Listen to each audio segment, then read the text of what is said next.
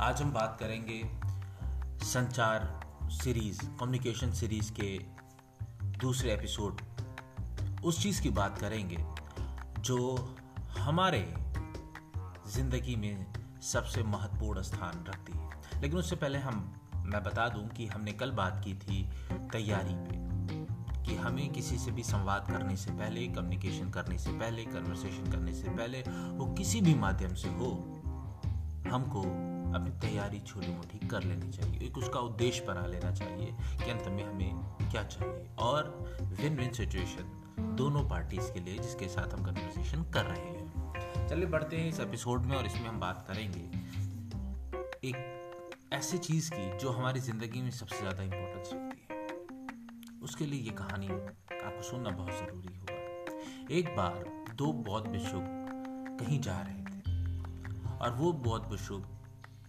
ने कसम खाई थी, वो कभी भी किसी स्त्री से नहीं बात करेंगे, ना ही उसको कभी हाथ मिलाएँगे, ना ही स्त्री उनके जीवन में कभी भी नहीं आएगी।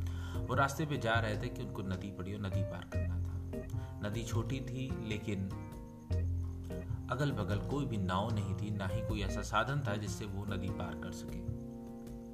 तभी एक स्त्री ने उनसे मदद के लिए गुहार की कि मुझको पार करा दीजिए।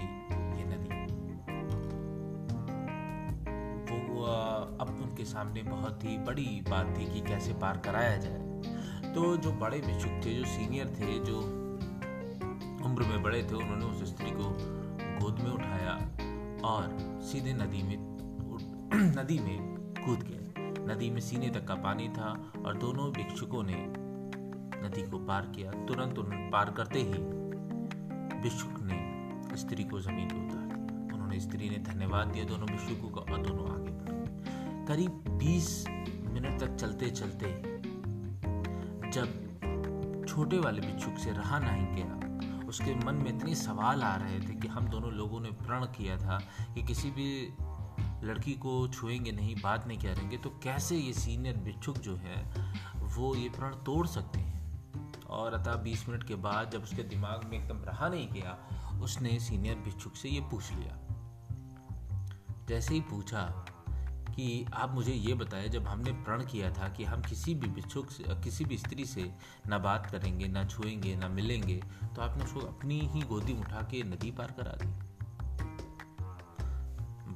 जो सीनियर भिक्षुक थे वो मुस्कुराए और उन्होंने मुड़ के छोटे भिक्षुक की तरफ़ देखा और कहा कहते मैंने तो उसको 20 मिनट पहले ही नदी के किनारे छोड़ दिया था और तुम अभी तक उसको लिए हो? दरअसल हमारी और आपकी ज़िंदगी भी इस छोटे भिक्षुक की तरह है। हम कितनी ही संवाद, कितनी ही कम्युनिकेशन अपने अंदर ही किए जाते हैं। वो कम्युनिकेशन वो कन्वर्सेशन जो हम खुद से किए जाते हैं, वो न जाने कितनी टॉपिक्स पे होता है, न जाने कितने विषय पे होता है, जो चलता ही चला जाता है, जिसके बारे में हम ना कोई डेटा रखते हैं, ना कोई हम अकाउंट्स क्रिएट करते हैं हमने किस चीज़ पे बात की, किस चीज़ पे नहीं। बहुत सी बात हम कन्वर्सेशन कर लेते हैं इस बिच्छू की तरह और मन में हम कह, सोचते रहते हैं, अगली बार इसको ऐसा जवाब देंगे, अगली बार ऐसा करेंगे। तो बहुत सी बार हम किसी ख्याली पुलाव में खो जाते हैं और तरह तरह की योजना बनाने लगते हैं।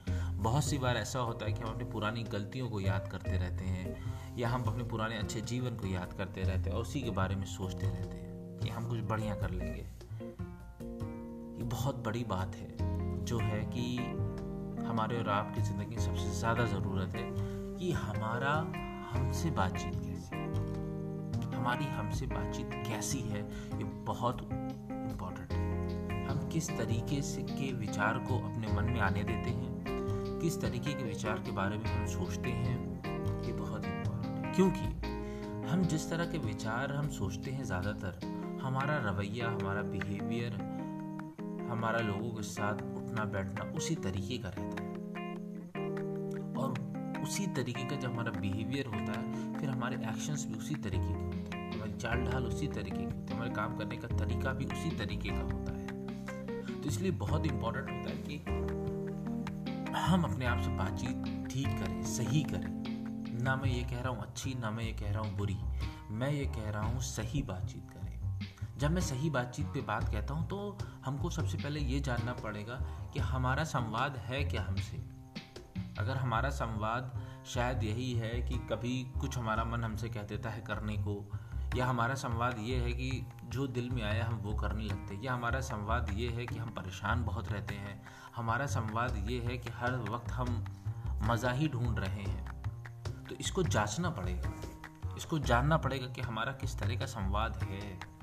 और जब हम ये जान लेंगे हमारा किस तरीके का ज़्यादातर संवाद है तो हम ये बड़ी आसानी से पता कर लेंगे कि हम दिन भर में कितने काम सही तरीके से करते हैं, कितने ढेर सारे काम को एक हम अंत तक पहुंचाते हैं, किन लोगों के साथ हम अच्छा करते हैं, हमारे कितनी चीज़ हम नहीं सीखते हैं, या हमारे काम से कितना लोगों को फ़ायदा होता है, या हम जो भी फ़ायदा हम आज अपने काम से कर रहे हैं, उसमें हमारा संवाद कितनी हेल्प कर रहा है। मिसाल के तौर पे मैं कहूँ अगर आप अपने आप से प्रेरणादायक बातें करते हैं कि यार मुझे अच्छे से काम करना है, अब मैं बहुत अच्छा एक किताब लिखूँगा, मैं रोज़ लिखूँगा, मैं करके दिखाऊँगा, मैं करके दिखाऊँगा। आप तो यकीन मानिए, मैं ये नहीं कह रहा हूँ आप पूरी किताब लिख देंगे, लेकिन हाँ रोज़ आप एक या दो लाइन ज़रूर लिखेंगे। लेकिन एक मुश्किल ये है कि हम ऐसा संवाद करते नहीं हैं।